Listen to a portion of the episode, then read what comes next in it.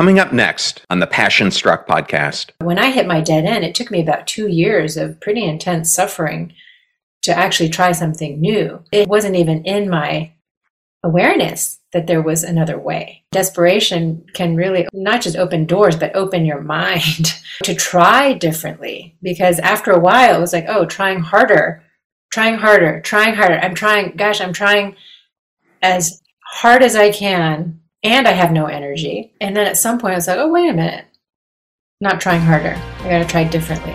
Welcome to Passion Struck. Hi, I'm your host, John R. Miles, and on the show, we decipher the secrets, tips, and guidance of the world's most inspiring people and turn their wisdom into practical advice for you and those around you. Our mission is to help you unlock the power of intentionality so that you can become the best version of yourself. If you're new to the show, I offer advice and answer listener questions on Fridays. We have long form interviews the rest of the week with guests ranging from astronauts to authors, CEOs, creators, innovators, scientists, military leaders, visionaries, and athletes. Now, let's go out there and become passion struck. Hello, everyone, and welcome back to episode 228 of Passion Struck, consistently rated by Apple as one of the top five alternative health podcasts. And thank you to all of you who come back weekly to listen and learn how to live better, be better, and impact the world. And if you're new to the show, thank you so much for being here. Or you would simply like to introduce this to a friend or family member, and we so appreciate it when you do that. We now have episode starter packs, which are our fans' favorite episodes that we organize into convenient topics that give any new listener a great way to get acquainted to everything we do here on the show. Just go to passionstruck.com slash starter packs or Spotify to get started. And in case you missed my interview from earlier in the week, it was with Dr. Jonah Berger, who's a professor at the Wharton School at the University of Pennsylvania and an internationally best-selling author of the book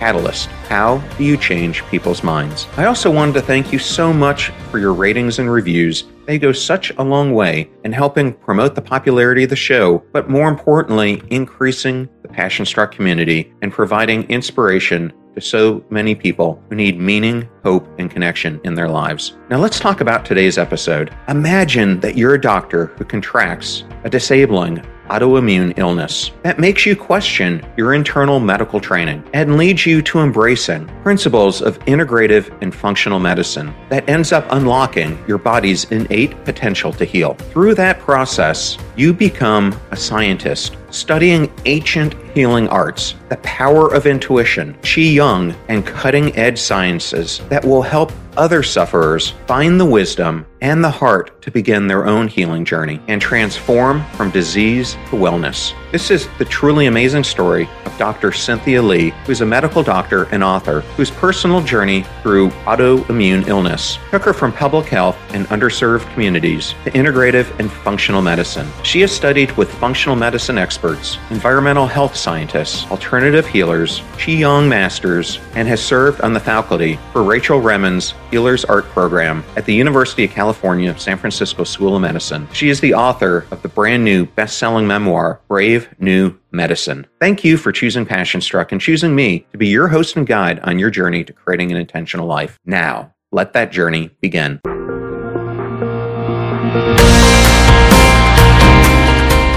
I am ecstatic today to have Dr. Cynthia Li on the Passion Struck podcast. Welcome, Cynthia. Thank you so much, John, for having me. Well, it's so nice for you to be here. And I like to use the beginning of the podcast to allow the audience to get to know the guests that we have on. And a question I like to ask, and I'll ask yours in a little bit different way, is we all have defining moments or seasons in our life. But you had a really interesting one. You are a medical doctor, but you fundamentally changed the way you were looking at medicine because of a patient. And I was hoping that for the audience, you can describe the events and why that transformation happened.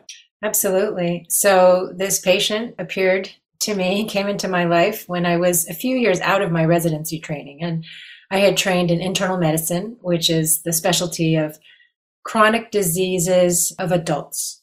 Right? So, here was this patient who was a young mother, and her baby was about three months old and she was not sleeping. She, her energy was down. She was losing weight. She had all the classical signs and symptoms of, of thyroid disease.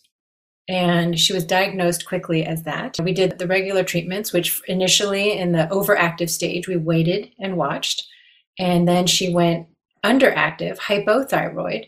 We gave her supplements and to, to support her thyroid, and everything went according to textbook. About a year later, her numbers resolved and she tapered off the medication, but she still wasn't feeling well. And she was still tired. She was still not sleeping. She still wasn't able to put on weight. And now she was dizzy, actually, and she was having shortness of breath on exertion. And just things were actually escalating.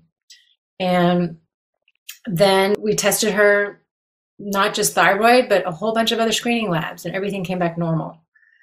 Then a year or two later, she presented actually newly pregnant the second time around and was quite debilitated at that point. She was housebound. She could hardly get out of bed. So, really persistent dizziness in the form of vertigo, as well as lightheadedness, wanting to pass out, just really debilitating fatigue, which she described as she just felt like she had the chronic flu. And nowadays we have post-COVID syndrome, so we know we, it's a lot more in people's awareness of what those kinds of conditions can be like. And so the defining moment for me was that patient was me. And yes. I had run into the limitations of the very paradigm that I had trained in. What an amazing background to start this podcast off and an incredible discovery for you that all these things that you had been taught were not working to solve the issues that you had. And I myself, as we were talking about before we came on today's podcast, experienced much of the same but in a different way. I had inflammation in the form of sore joints all throughout my body. I was getting consistent migraines pr- probably 13, 14 times a month. I also had vertigo, wow. J- just tons of things. And I had these long-standing Achilles injuries that would just not go away. I probably felt like you do. It hurt every single step that I took and every movement that I made. And when you reach that state, you're willing to do just about anything to try to find ways to get that pain to alleviate. But what was interesting to me is as I was going through this and being treated both by civilian doctors and in the VA, everywhere I went, I was treated by basically one protocol after another. So people would look at this small silo of what was going on but there was no one looking at me holistically. And it's interesting because I had Seth Godin on the podcast a few weeks ago when we were talking about climate change. And during that interview, he said the biggest issue we're facing is that we need to look at climate change through an entire system and we need to change the system. And I always felt as I was going through this, looking back that the same thing needed to apply to me as a human, but they weren't looking at the overall system. They were trying to look at small components with no one coordinating across all of them to figure out what was at the root cause of causing all these mismatch of symptoms that I was having. Is that something that was similar to you? Absolutely. I mean, I would say that I was inside that silo, though. It wasn't just the way that I had been trained, it was really the foundation of the truth of my life. This is the way that, yeah, that I learned medicine. And the reason I went into medicine was because this was my belief, of this was my worldview of how things worked. And this was a way that I learned to bring order, some kind of systematic, you're talking about systems. It was a systematic approach, as I understood it as a young adult that, oh, okay, we can bring a little bit of definition, we can bring a little bit of system to what feels very chaotic and mysterious, which is the human body. So, how do we do that? And what is useful and limiting is the reductionist science, right? We want to dissect things down to the minutia, the different parts of the cell, the different parts of even subcellular components and what's going on and then, okay, how do we target that? Because that protein or that particular response is creating inflammation and therefore pain or vertigo, whatever the, the symptom is. So it can be useful to understand things. But if we don't step back and apply it, as you're saying, to the whole body as an ecosystem that's really dynamic, and that you and I are ecosystems living within other ecosystems around us. And then we have ecosystems inside of us, right? In our gut, on our skin, and our oral pharynx that we're in constant dynamic exchange with. So it's really extrapolating the reductionist science that we've known and then applying it to something that's much larger. And so that applying it to something much larger was not in my mental framework. And so I don't know what your actual situation was when you hit that dead end, but when I hit my dead end, it took me about two years of pretty intense suffering to actually try something new because it wasn't even in my awareness that there was another way. And as you said, I mean, desperation can really open not just open doors, but open your mind to try differently. Because after a while, it was like, oh, trying harder. I'm trying, gosh, I'm trying as hard as I can, and I have no energy. And then at some point, I was like, oh, wait a minute, not trying harder. I got to try differently. So the point that I was at, and I will say the reason also why as someone trained in Western medicine, I'll be referring back and forth to this metaphor of a tree, right, in terms of the different paradigms and also our bodies.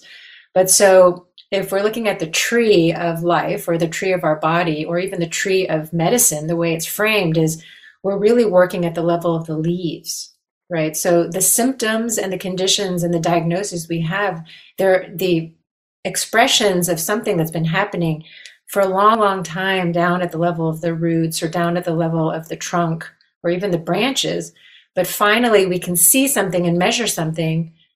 It's at the level of the leaves. And so you have a lung, a lung problem or symptom over here. You have migraines neurology over here. You've got heart disease. So it's very complicated to try to weave together all these different leaves that are manifesting in such different ways.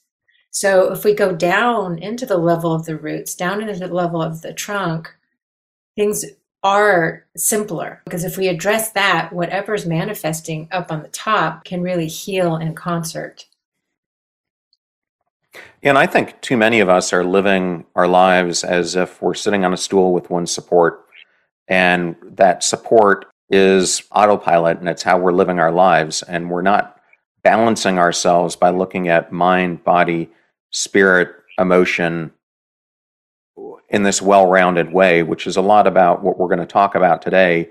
And it's one of the major things I think that makes alternative health and functional medicine different from other forms of medicine that are out there. And I thought it was interesting. You have a best selling memoir called Brave New Medicine. And as I was reading the prologue, you said that the journey towards optimal health isn't a simple one.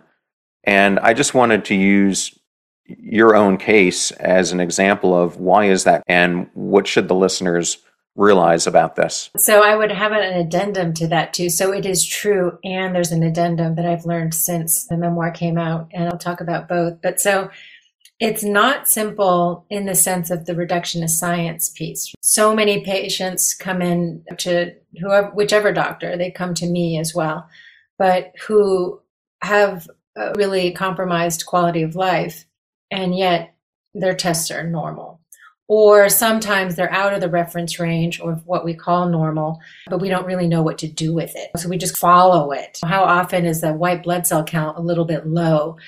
and there's nothing really to do about it. We just follow it. And then if it reaches a certain critical range, you get referred to the hematologist. And so it's, we do a lot of waiting and surveillance in Western medicine because we don't actually know what to do with it. And then we open up into this whole new paradigm of ecosystem medicine right? And so it's all of a sudden when I opened up my world to, oh my God, you know what? Like my health is related to what it is that I'm eating. My health is related to how it is that I move my body. I need to learn what nutrients I'm deficient in to help my body operate functionally and uh, not just functionally, but optimally.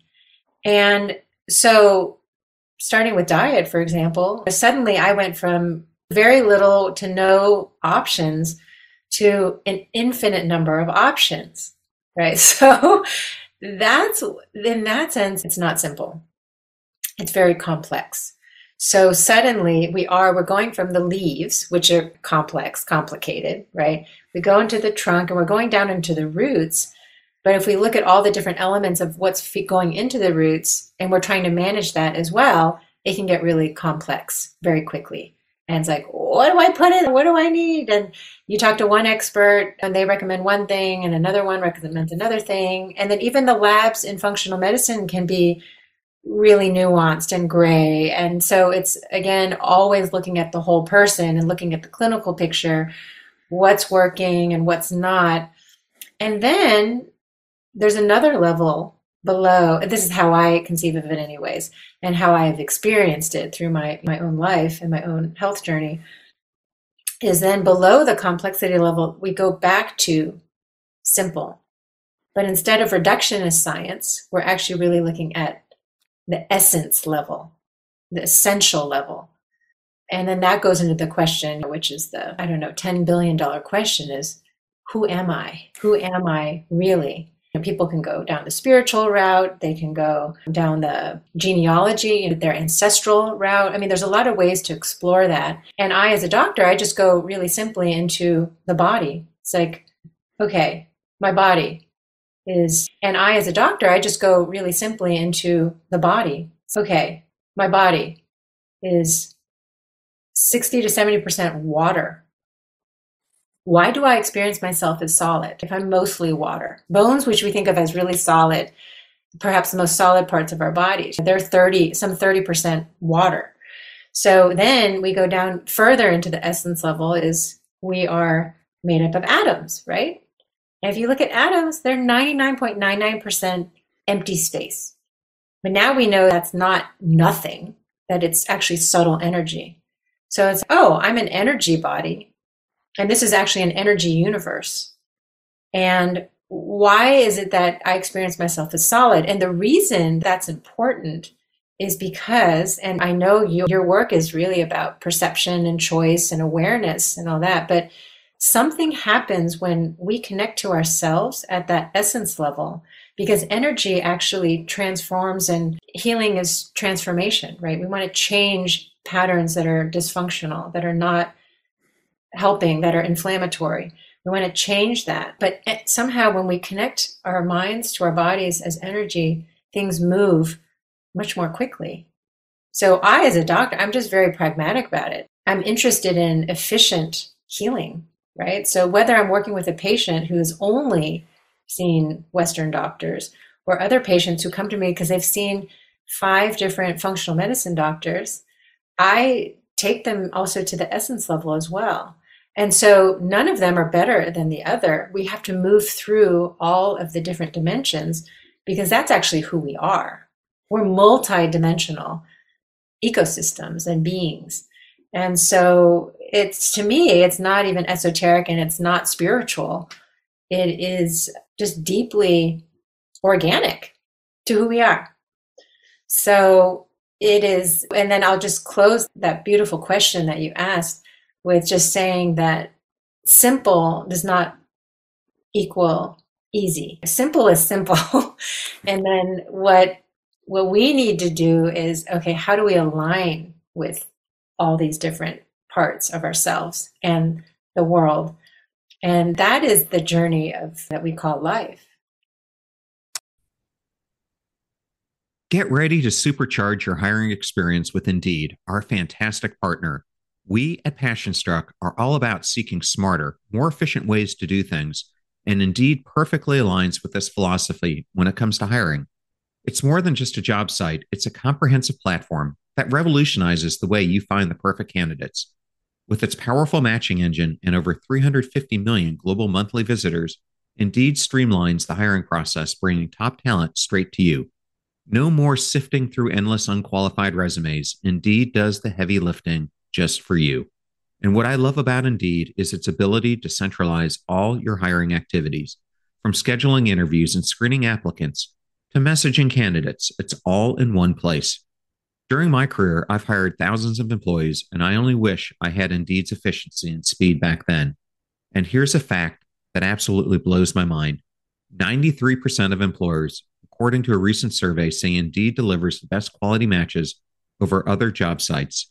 That's quality and speed hand in hand. And listeners of this show will get a $75 sponsored job credit to get your jobs more visibility at indeed.com slash passionstruck. Just go to indeed.com slash passionstruck right now and support our show by saying you heard about Indeed on this podcast. Indeed.com slash passionstruck. Terms and conditions apply. Need to hire? You need Indeed. I know all those discount codes are difficult to remember, so we put them all at passionstruck.com slash deals. Now, back to Passion Struck. Yes.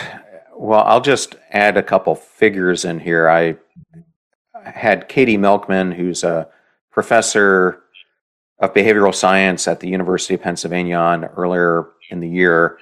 And in her book, she quoted something that at the time just blew me away. And that is that 40% of premature death is caused by the choices that we make in lifestyle, diet, etc. And then after her, I had on Dr. Kara Fitzgerald, who is really an ep- expert in epigenetics and DNA methylation. And what she pointed out in her book, Younger You, was that the World Health Organization has found that globally, 85% of all people spend 20% of their time in chronic illness. And I just mm-hmm. wanted to ask you, what is causing that?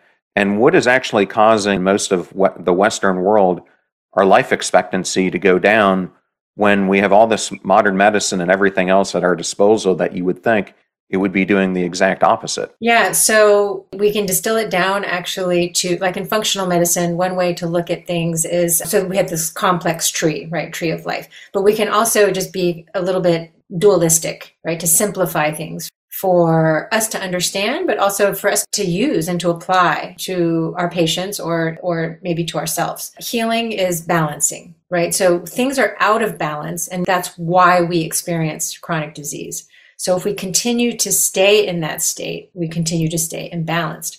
So a lot of the medicines that we use are they're trying to help alleviate some symptoms. Some of them are actually going into the root causes. For example, antibiotics, right? If you have a bacterial infection, it's a direct treating the root treatment. But a lot of the other medications and even a lot of the supplements are we're supporting the body so the body can cope. So the deeper healing, the yeah, the radical remissions that people want to experience are limited because we have a lot of options actually to help us maintain our lives as they are.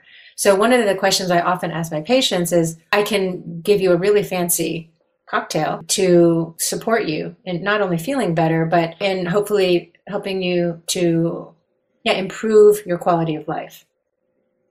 But the deeper question is about change because we're talking about healing is change, right? They're coming, if you're not well, then the body is saying something needs to change, whether it's in your life, in the context of your life, or within your body. And really one and the same. But it's helpful to look at one is outer, one is inner. And generally, the more changes that you're willing to make, the faster the results that we see. So uh, let's just say one side is sort of the health promoting factors and then the other side is like the disease promoting factors right so when they people come in they're like this right so what we want to do is either raise the health promoting factors or lower remove the disease causing factors as much as we can and really bring things into balance and so on the side of what causes disease, we can break it down into five different sort of categories. And there's allergens, there's pollutants, there's infection, and some of these are health infections. So it's not overt infections like COVID 19 virus or, or the flu. It can be like literally like some people having a parasite in their gut. That's just enough to cause chronic inflammation, but not enough to present as a overt disease. And then there's stress. That's a huge one. Emotional, mental, physical stress being traumas. But that's a huge one. And then inflammatory foods. So, inflammatory foods, again, can be a big general statement. And that's where the complexity is, is well, what's a non-inflammatory food? And some of the allergens actually are these stealth allergens. Like gluten is a big example of that. Some of it, of course, is a fad response.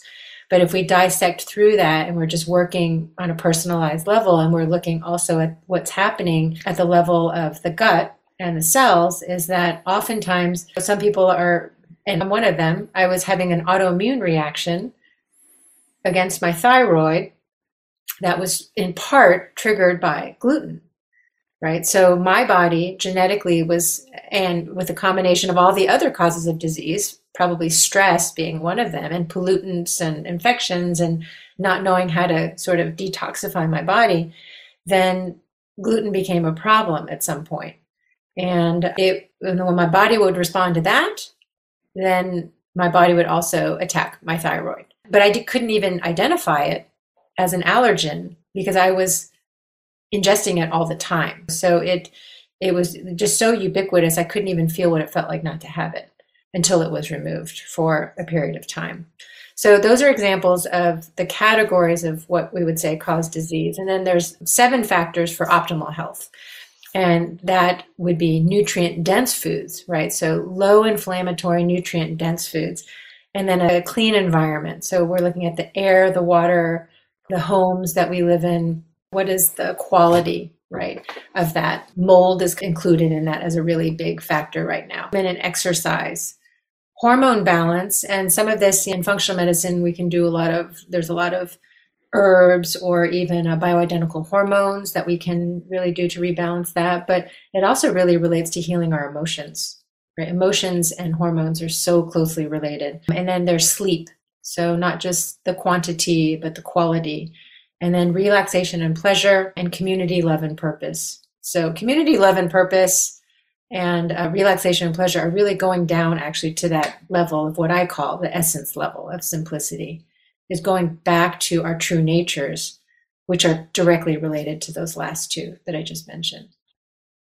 Yes, and I think you and I had something similar that we both were exposed to, and that was I had heard on another podcast you were exposed to some environmental toxins. I think it was when you were in Asia. And f- for me, I have suffered from Gulf War syndrome and all the common things because, because of the burn pits and other things that we were exposed to. And I don't think people think about their environments and what's around them as much as they possibly should. And I'm not even saying smog that I've seen in Beijing or Shanghai, et cetera, when I've been over there, or what I was exposed to, but these environmental toxins are everywhere around us from soaps and shampoos and other things that we wash our clothes with to as you were saying the water we drink and the air that we breathe. Mm-hmm. Why should people who are listening to this podcast really be aware of that factor? Because I think it is so often overlooked. Yeah, it's an important factor. And I want to actually just talk about it twofold because, again, my life guiding how it is that I guide my patients. And I do a lot of work now in with workshops and public speaking. So just really making sure that the message about this is balanced because it's similar to infections, the external, right? So when we're feeling vulnerable, when we're not well and in balance, basically what we're lacking is resilience, right? Physical resilience and physical integrity. So we feel very susceptible to any kind of insult. I remember just like any kind of you know noise, any kind of scent. Like I was so hypersensitive to my environment that my world became smaller and smaller. And that's what happens. And that's a response of the limbic system, which is our the part inside our the middle of our brains, which is automatic. It is is where PTSD occurs, right? Because memories get stored. But what that part of the brain is really helping us do is trying to help us survive. But over time, if we are, our world gets smaller and smaller because the world is really dangerous and we're not well enough to respond to it without being reactive, then it becomes actually a vicious cycle. It perpetuates inflammation and then our worlds get smaller and we need less stimuli to trigger the same inflammatory response. So what's really important is recognizing, yes, that we are actually one with our environments. We're constantly exchanging with our environments. We have a responsibility as a human species and as individuals to make choices into what it is that we put into the environment, right? If we litter in the environment, we're littering our environment. And that that's actually also going to affect us. The other piece is that, so just you brought up like, yeah, chemicals, in a lot of our personal care products. There are some really simple and great consumer resources, like the one that I like to give is ewg.org, environmentalworkinggroup.org. And they have all sorts of resources on which kinds of produce have less pesticide residue or herbicide residue. And they just rank them. You can enter your favorite brands and see. They have an incredible database where they just rate chemicals on what the data is available on those. How harmful do they seem to be based on the body of evidence that's out there? And so just give a simple rating system. Okay, I forget what the scale is. Like if 10 is harmful, you really want to go for a one or two, right? If you can. And so I have two teenage daughters. I'm trying to teach them that. And at the same time, and this is what I wanted to bring out in terms of the balance is it can when we're not well and if we're in this limbic system loop, it can make our world really small because when we start identifying all the potential harmful chemicals and infections and whatnot around us, it can be really overwhelming. So, the other piece is at the same time that we start making choices about healthier living, right? One simple thing also is like gas stoves. In California, we all have gas stoves or most of us do. And there's an effort to switch to electric stoves, but there's a lot of indoor air pollution that's generated by that. So a really simple thing is, you know what, you always just turn on the, vent when you're cooking over a gas stove. And it just really sucks out a lot of that, of the harmful chemicals that can just linger, the gases that can linger in the home. At the same time, we need to recognize that we can rebuild our body's natural resilience. So the two big ways are to detoxify, right? So the chemicals that you were exposed to, let's just say there were a clone of you in the same environment for the same amount of time, but slightly different genes in the liver. One of you would detoxify more optimally than the other one, right? So we're actually genetically very different in how we process the same chemicals that we're exposed to and chemicals, foods, alcohol, you name it. We just have different genetic expressions of that. So, that said, there are ways that we can help jumpstart and give an oil change, if you will, to our liver and our detox systems.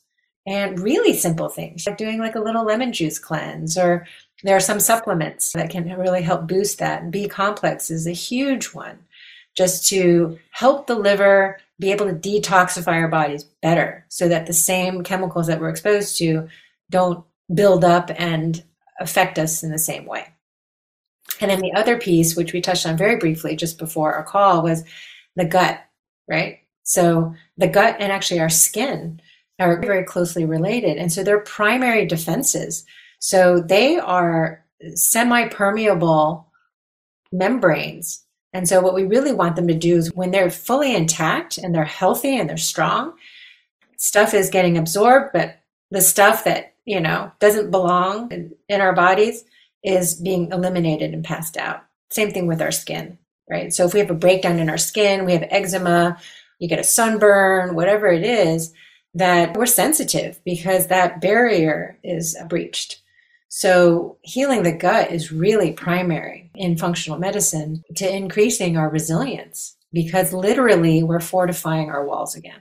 This is the Passion Struck podcast with our guest, Dr. Cynthia Li. We'll be right back. This episode is also brought to you by Masterclass. With Masterclass, you can learn from the world's best minds anytime, anywhere, and at your own pace. You can learn how to become a better writer from legendary authors like Malcolm Gladwell James Patterson, Dan Brown, Amy Tan, and Amanda Gorman, or improve your business skills from Daniel Pink Sara Blakely, Bob Woodward, or Richard Branson. With over 150 classes from a range of world class instructors, that thing you've always wanted to do is closer than you think. I recently took Matthew Walker's The Science of Sleep, and I was blown away by the depth of knowledge and how in 24 lessons he teaches you how to research and write stories that capture big ideas. This is so useful for me as I capture ideas for my next book and weekly podcast solo episodes. I highly recommend you check out Masterclass. This holiday, give the perfect gift of an annual Masterclass membership and get one free.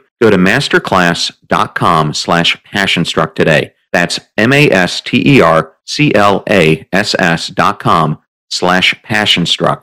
Terms apply. Thank you so much for listening to the show. I love hearing from all of you, and I love the fact that you all have been great to our sponsors because they're the ones that keep the show going as well. You can check out all the sponsors at passionstruck.com slash deals. You'll find all the codes and URLs.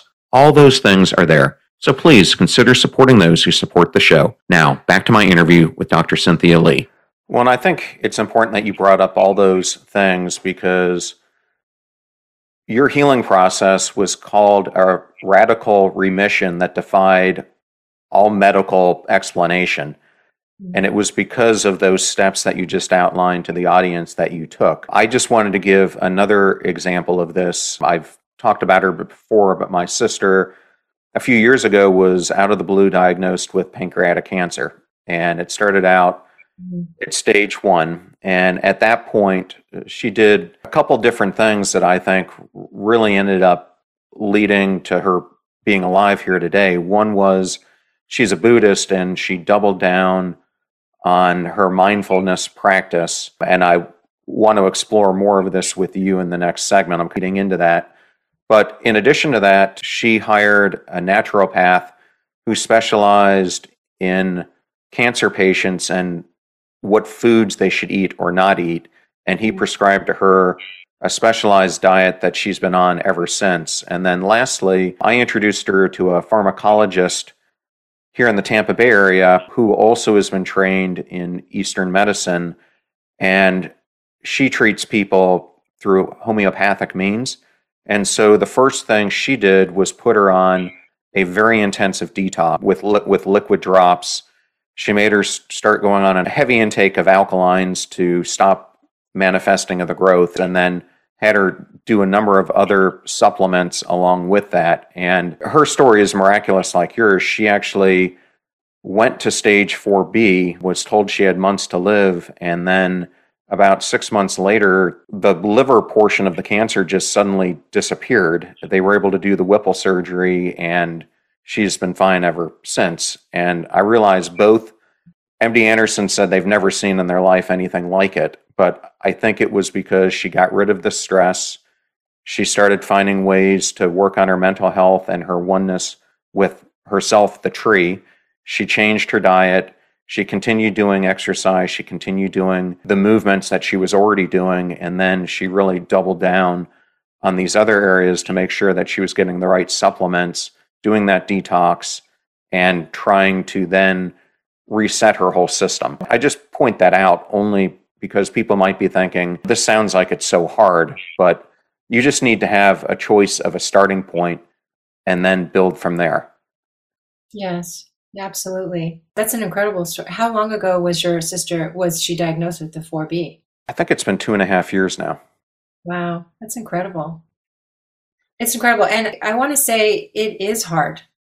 There were a couple of legs to my journey. So the part that yeah like really going into the root causes and understanding functional medicine and all that was really foundational to my healing when i was really at my low. So i basically i was diagnosed with chronic fatigue syndrome and then something called dysautonomia. It's more commonly known as pots postural orthostatic tachycardia syndrome. So the autonomic nervous system of the body that controls things that we don't even think about breathing digestion heart rate blood pressure to everything that it is that we do it's just responding uh, automatically was not synchronous. It's very common now, it's very widespread.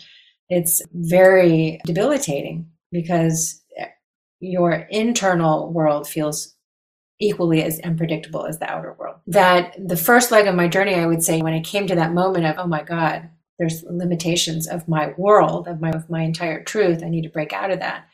It was a real opening of my mind. And then what happened was, as I was finishing Brave New Medicine, I actually had a second health crisis. And this was after about 10 years of really steadily making up and down, but overall, just okay, I'm on this path of healing. And at this point, the first time I was just a few years out of residency, I knew that there was a lot I didn't know. And so this time, though, 10 years later, I was already functional medicine doctor. I was still, I integrated with internal medicine, integrative medicine. And the other piece that we haven't really touched on was I was also had gone into intuitive medicine because I wanted to learn how to have some inner guidance on, well, what food does my body want? How do I tap into my intuition and help me narrow down the complexity of choices, right? And into something that's just simpler. So I was at that place, and then I had my second health crisis, and I was flat out on the bed again, and in a really, I would say, for about three months on the edge of life. And I realized, oh my God, like, A, I could never do that again the last 10 years. It was a lot of willpower and a lot of the, okay, what is my will to live kind of thing. And I actually didn't have that the second time. I can't do this. And I dropped into this place of complete simplicity and surrender. And I had already been practicing a mind similar to your sister who went deep into her practice. I, I had been practicing something called Qigong, which is the foundation of martial arts, and Tai Chi, which more people have heard of. But it's a moving meditation, it's a mind, body, spirit integration practice. And again had connected to that as another spoke on the wheel of integrative medicine of healing but really to rehabilitate my nervous system. And at the second health crisis i just dropped really deep into that. I had nothing else to go on and so i realized that whoa the first journey was an opening of the mind the second one was an opening of the heart or the spirit down into that level of essence. And I hadn't quite understood that as I was going through. Like I was still, it was really grit that got me through the first leg. So for a lot of people, that works incredibly well. For me, because I just didn't have a lot of reserve in terms of energy, and just because of my constitution, whatever it was, like life was like, this, you haven't learned this yet. You need to do this. So, an example of how it changed even like my relationship to food, I'm still gluten and dairy free after years, right? I still am. But it feels much more like a choice that I'm making. And to sound, I don't even mean for this to sound any kind of woo woo or spiritual. It's just true. It's like I hadn't actually learned how to love myself and that, oh, you know what? I'm actually choosing these things because I love myself. And that's why I'm doing it, as opposed to I have to do this because it's the right thing. And by golly, I'm going to prove to people that I, as a doctor who's a patient, I'm going to solve my problems. And it's completely shifted, not just my way of being with myself and in the world. I realized, speaking of energy and climate change and all this, there was such a waste. I was being very inefficient with my energy because so much of it was going into controlling and managing, like doing things right. So suddenly now it's like, oh, I'm just choosing this because this is a loving expression for me. And it's easy and it doesn't take a lot of energy. In fact, it gives me energy. So it's self generating in its energy. And, and so that's been the biggest lesson. And when I work with patients and when I do writing or teaching, is how do I bring these lessons in so that people can don't have to go through sort of the grueling journey that I did. How do we go through that journey but with a lot of self-compassion and connection to to who we are? Yeah, well you just brought up a number of extremely important parts. And thank you for being so vulnerable in the way that you did it, because I think ultimately a lot of this starts with self love. And it starts with looking in the mirror and deciding that you're going to approach your life differently. And uh, I think for the same reasons you just brought up are the reasons that I started passion struck in this podcast and trying to talk to people because I've been there and been completely burnt out. I have been emotionally numb. I have had my body completely inflamed and in constant pain. I have been there and I wouldn't wish these things on anyone. And I think there are billions of people out there right now who are experiencing chronic states of loneliness, hopelessness, and helplessness. And they don't know how to dig themselves out of the stuck point. And so, what I'm trying to do by bringing on guests like you is to show people how they can have hope, how they can create connection, how they can have meaning, and use those things to turn their situations around for the better. And in your case, I really wanted to explore Qigong a bit more because some of the audience have probably heard of Tai Chi, maybe not Qigong. And I understand, if I have this correct, that there are eight pieces of brocade that are part of this that help with organ energy circulation and the improvement of health. Do I have that correctly? Yeah, so just really going back to basics, like chi is what basically just think of it as life energy. So, as I was talking earlier about our bodies being 99.99% subtle energy, and actually what we call form, what we call solid and matter, is actually that, that same subtle energy, but really condensed. And so, this is what these wisdom teachers in the Qigong lineage have been teaching and living and knowing through direct experience in their bodies for millennia, but modern science is now being able to sort of explain and corroborate that. But also and i don't mean that in a in a small way in a big way it's a way that anybody you don't have to be a special student or disciple or a wisdom teacher or a healer like it's accessible to anybody because we have the language and the technology to right to be able to relate to that in our daily lives. Chi is just is that energy that and we can call it life force we can call it vitality whatever you want to call that. Then gong means work or effort. Qigong is a very interesting practice because it is effort but the effort goes into connecting to yourself as your true nature of being an, an energy body and a conscious energy body as opposed to effort in doing things in fact, one of the foundational principles of Qigong is actually based on Taoist teachings of which is effortless action. A lot of people know that through Aikido. It's like you don't use your energy, you use your opponent's energy. You turn that energy back towards that person. So Wu Wei is really how do we move with the flow of life? Right? How do we move with the flow of life? Now, one of the things in healing is that often we think at least I did, and when I work with patients, they have very similar ideas, concepts, is that we think of healing as climbing this mountain. And it is, but what we want to do is we want to stay in flow, right? So if we're just climbing, this is a flat line. So flat line in medicine, right? Flat line, if your heart rate, if your heart rhythm flatlines, you you have no life. So what we want to do is actually we want to bring coherence. So we have to actually go down in order to go up, even if the overall trajectory, if we think of it as up. So oftentimes we don't want to go down. Now, what's interesting about passion struck is, right, we think of passion as we're passionate about something that we love.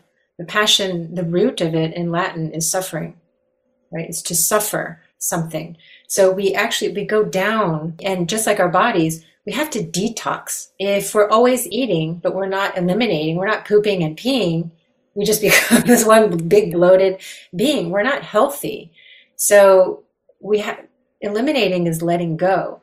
And so with healing, we have to actually also let go. We have to go into the places that we might associate with suffering, right? The parts that scare us, the shadows, the traumas in our lives. But because we're gradually building our resilience, we can go stepwise. If you're really at a low, to go into areas or to work with traumas can be really traumatic. You know, we don't have that reserve. So that as we yeah continue to build resilience, then we have more capacity to go down. We go up and we go down. We go up and we go down. A lot of what the Qigong practice for me has allowed me to do is in my body to understand what it feels like to not be attached. So don't be attached. This is that's the whole paradox of healing. Don't be attached to the outcome of health or no pain or balance. You just connect to yourself. And the more you do that, the less we're attached to the outcome, the more in flow things happen. And so if we're really in a state of flow, or which is basically Qigong, is that healing happens really quickly. So that's where the radical remission for me happened. That second health crisis, not only did I heal within a few months, but I had a freedom in my body that I had not experienced the first time around. The first time around was still really highly managed. And yeah, but I couldn't get there just by concept. I had to actually experience that in my body. And so for me, Qigong gave me that framework. And it's just a practice, it's a method. So the eight brocades that you brought up is actually there are i think there are hundreds of lineages of qigong just like there are different yoga practices and whatnot so i'm not personally familiar with the eight brocades but i know that's a really popular one and it's a great place to start and people can just enter that in on youtube and there's a bunch of practices the lineage that i've trained in is called Zhineng qigong which translates into wisdom healing qigong and it's really much more about experiencing the body as oneness. There's also like yin yang, and there's medical qigong. There's a whole bunch of different lineages. And for me, because this is what I needed to learn, and I also wanted to go to that level of essence and simplicity, was I need to think less. I need less paradigms about what's going on in my body and this and that. I just need to practice and be essence, be simplicity, be in flow. What does that feel like? So Zhineng Qigong really resonated for me. What sounds like what you're discussing here is basically how Qigong corresponds with how our bodies store the subconscious, but also how you were tapping into the Qi field with your consciousness. Is that kind of a correct way of thinking about it? It's a great way of summarizing it, yes. Yes. Yeah, and again, there's science now, which has been useful for me, and I think for a lot of people, just to actually understand it. HeartMath is an organization that they just do super cool projects where they're trying to measure things like the fields of our of our bodies. Like, what is that? When one of the things that they measured was the EMF field of the brain and the EMF field of the heart and the EMF field of the heart actually, and this is just the measurable energy. It's not even talking about the subtle energy that we were talking about earlier. But the measurable EMF field of the heart is seven to eight feet out. Right. So when one person is just in a state of compassion, openness, love, the heart waves are again, they're what we call coherent. They're smooth, they're sine wave like, and they're just moving like the waves on the ocean. And then the other person let's say they're in a really frustrated state or whatever if the person who's in this coherent state can maintain that and that's where the consciousness piece comes in they're stabilizing that they've practiced to stay in that state they can bring this person's heart waves into coherence without even doing anything. They've studied this. They've blind, done blinded studies on this. And same thing though. If we're in a really agitated state not only is that affecting our healing, but we can also bring others who are in the field into the incoherent state. So that in that sense, it does also matter the environments and the people that we choose, right, to spend time with. We all have people in our lives, family, friends, neighbors, that may be a little bit less coherent. But that's where the internal practice comes in as well. It's like, how do we build that resilience? So it's a way of fortifying, just like I was talking about the gut and the skin, is another way of fortifying our own resilience so that it doesn't actually matter what enters our field because we can respond to it with coherence. There are a lot of different ways to do that. So for me, it was Qigong. HeartMath, for example, they have sort of biofeedback technologies where people can learn how to do that and they can watch on a monitor oh, I'm in coherence now. And then you practice and practice. That's what's really fun about this t- moment in time is where we have these technologies that are available that people can begin their own healing revolution inside their homes in whatever manner it's for them, whether it's more direct scientific technology, biofeedback, whether it's these ancient healing practices, whether it's an ancient healing practice that's merged with modern science, which is what my lineage is, Zhineng Qigong. It actually brings in a lot of modern science and medicine into it, that we can really begin to find our own paths. And that is the beauty of it. It is also the complexity of it. I wanted to follow that up because you brought up modern medicine. How does Qigong, I don't know if the right word is to say correspond with or complement epigenetics and neuroplasticity? Yeah, so I guess a simple way to answer that is that so first off, there are studies now that have looked at people who are practicing Qigong and Tai Chi. They usually do those two together, where there are measurable improvements, not just by surveys of their well being, but they'll look at markers, for example, of, of the immune system. And the immune system actually has a, measurable improvement after a 30 minute practice of Tai Chi and Qigong, right? So we know that changes are happening quite rapidly in the body just through a 30 minute practice and that those changes are happening through the mechanisms that you're talking about right so the brain is sending different signals to the body to our cells and the information is also changing the way that our dna is expressing right so different genes turn on and off based on information that we give it and the information can come in any of the forms that we talked about earlier so inform- food is information, right? Our community is information. Our environment and the chemicals are information. And food. Food is a huge one. And supplements. So they're information and they're also energy. So if we just look at that really essential level, that's really what it boils down to. What information are we feeding our bodies? So that, yeah, absolutely. Oh, and movement. Movement also was another one. So Qigong actually is all of the above, right? It's a movement, it's a consciousness practice. It changes the way we relate to our communities. It is multi pronged if we're looking at it from that level. We know that those things already affect epigenetics or the turning on and off of different genes. So that that's where I understand, okay, Qigong is working at that level because Qigong is already doing all of those things. And then at another level, I think it's just beyond measure. So the benefit is actually, yeah, something that we are not yet able to measure or explain. Okay, and if someone in the audience wants to know more about your specific practice of Qigong, what would be the best way for them to find out about it? I do have a page on my website. So my website is just uh, cynthialimd.com, C Y N T H I A L I M D.com and there's a page on there that says qigong. And it, it, just talks about i have there's three different teachers in the same lineage and just they offer different things. They're set up in very different ways. There's a lot of community support and interaction as well. So you're not just doing it by yourself. And individual yeah kind of resonance and fit is really important as well. Okay, and I thought the last thing I wanted to end on is you talked about intuition earlier on, and you have this fascinating story that a number of years ago you had a couple over to your house. I think he was a climate physiologist and she was clairvoyant, but she ends up doing something throughout your house and then telling you that she could teach you how to do intuition, which most people would be like, How in the heck do you learn intuition? So I thought it would be valuable for the audience just to hear about this experience and where it has led you.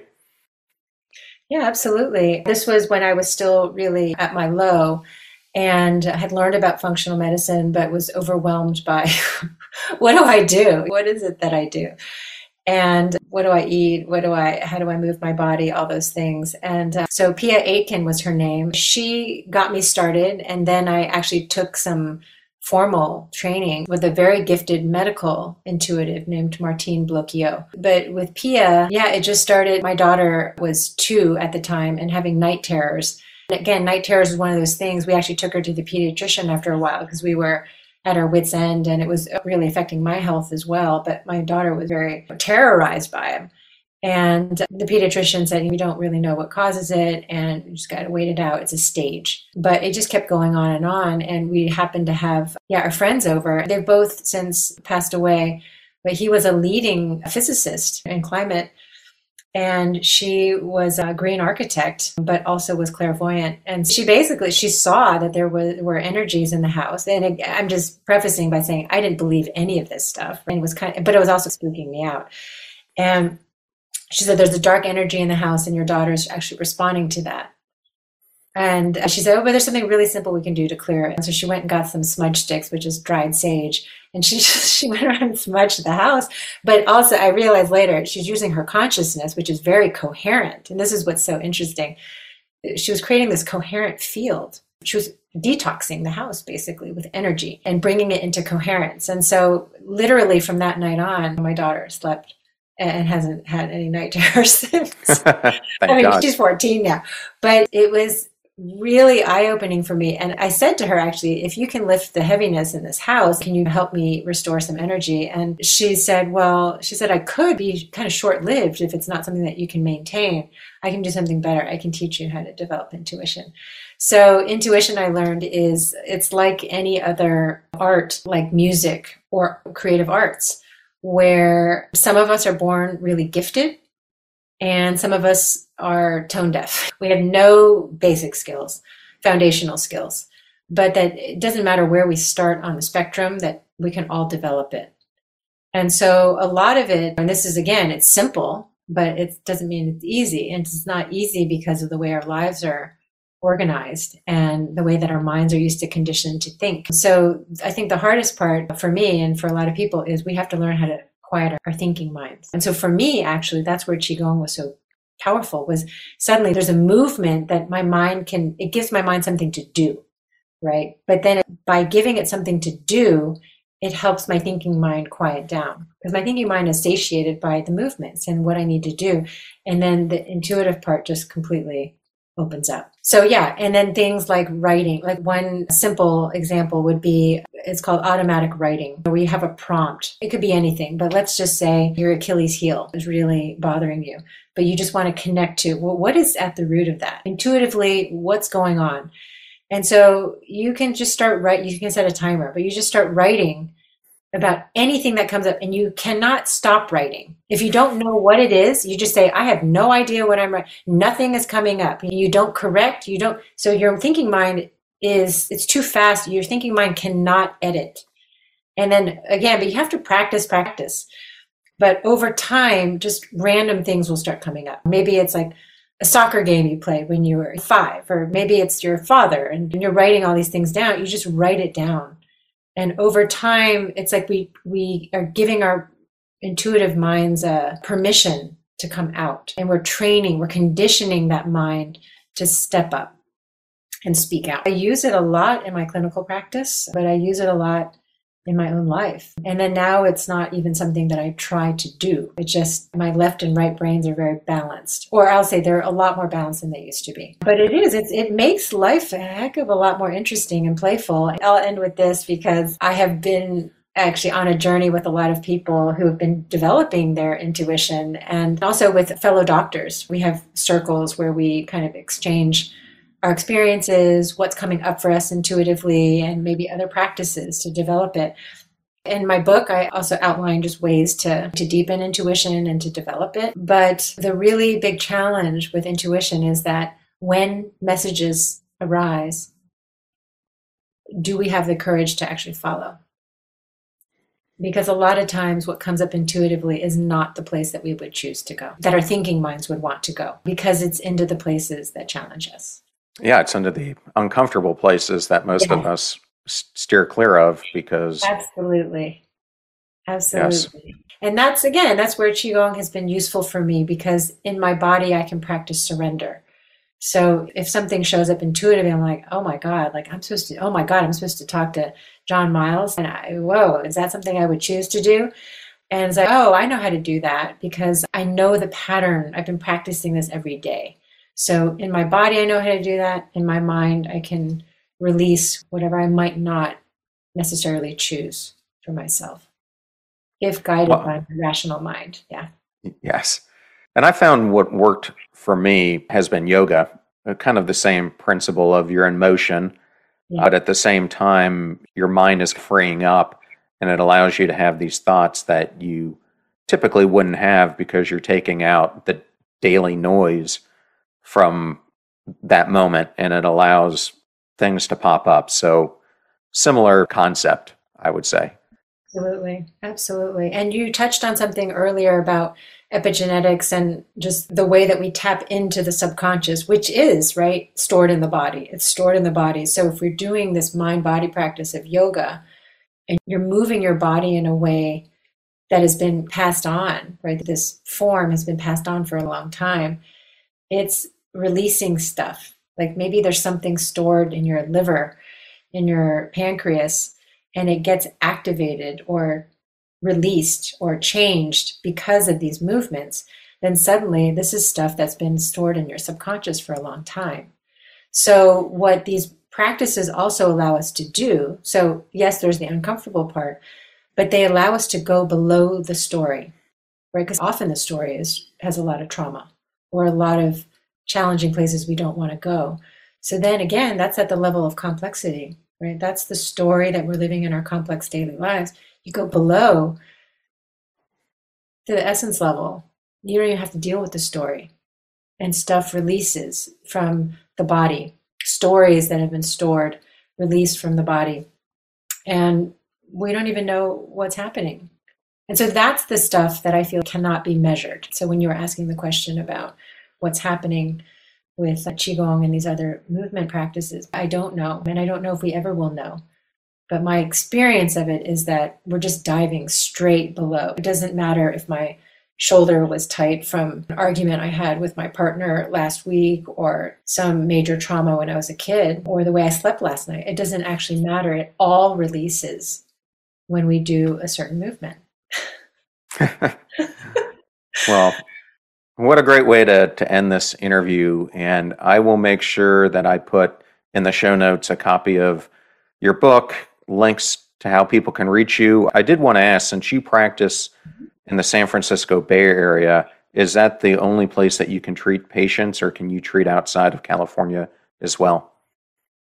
I do. COVID changed a lot of things for doctors, and so telemedicine is just so much freer than it used to be. So I actually was all virtual before COVID, even because of the nature of the way that I work with patients. So I'm I do work at the functional medicine complexity level as well, but really dive into the essence level so that it's like more like part coaching but I would say not even coaching because I mostly ask questions. How can I support you today? And literally putting the patient in the driver's seat. Some of them are like, they have no idea.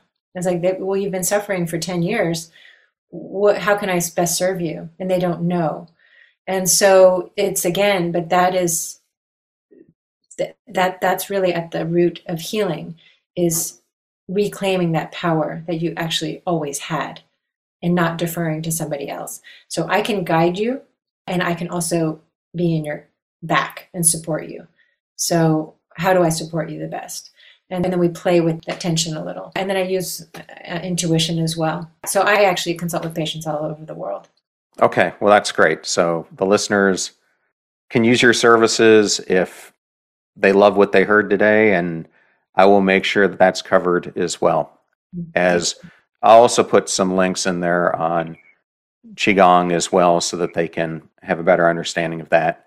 Well, Cynthia, thank you so much for coming on the podcast today. I know you're not doing very many of these days, so it was really a treat to have you on you. Thank you for having me. Yeah, it was a real pleasure. Wow, that interview with Dr. Cynthia Li completely blew me away. And I wanted to thank Cynthia so much for the honor or privilege of appearing on this podcast because I know she doesn't do that many these days. Links to all things Cynthia will be in the show notes at passionstruck.com. Please use our website links if you buy any of the books from the authors that we feature on the show. All those proceeds go to supporting the show. Videos are on YouTube at John R. Miles, and we just launched a brand new Clips channel at Passionstruck Clips. Advertiser deals and discount codes are in one convenient place at passionstruck.com slash deals. I'm at John R. Miles both on Twitter and Instagram, and you can also find me on LinkedIn. You're about to hear a preview of the Passion Struck podcast interview I did with John Kim, otherwise known as The Angry Therapist, and Vanessa Bennett. We discuss their brand new best-selling book, It's Not Me, It's You, where they analyze their own relationship to untangle the common and frustrating barriers that many individuals face on the road to a happy, loving, and rewarding partnership partnership. So many people come to us as clients in their like 40s usually, and it's like, I'm unhappy. I don't know why. I've checked all the boxes. I've done all the things, quote unquote, right. Why am I miserable? And so often it's because I've done everything I should do Yeah, and also I want to say that um, what you went through doesn't stop because when we get into a relationship, it shouldn't stop. We're always uh, growing, evolving, and exploring self. We change, our partner changes, the relationship changes. So it's not like you do all this work when you're single and then you meet someone and then you just the work stops. Yeah, it all stops. A lot of people do that, and I Yeah. think that's where they drop the ball. Remember, we rise by lifting others, so please share this show with those you love. And if you found today's episode useful, please share it with somebody who could use the advice that we shared here on the show. In the meantime, do your best to apply what you hear on the show so that you can live what you listen. And until next time, live life passion struck.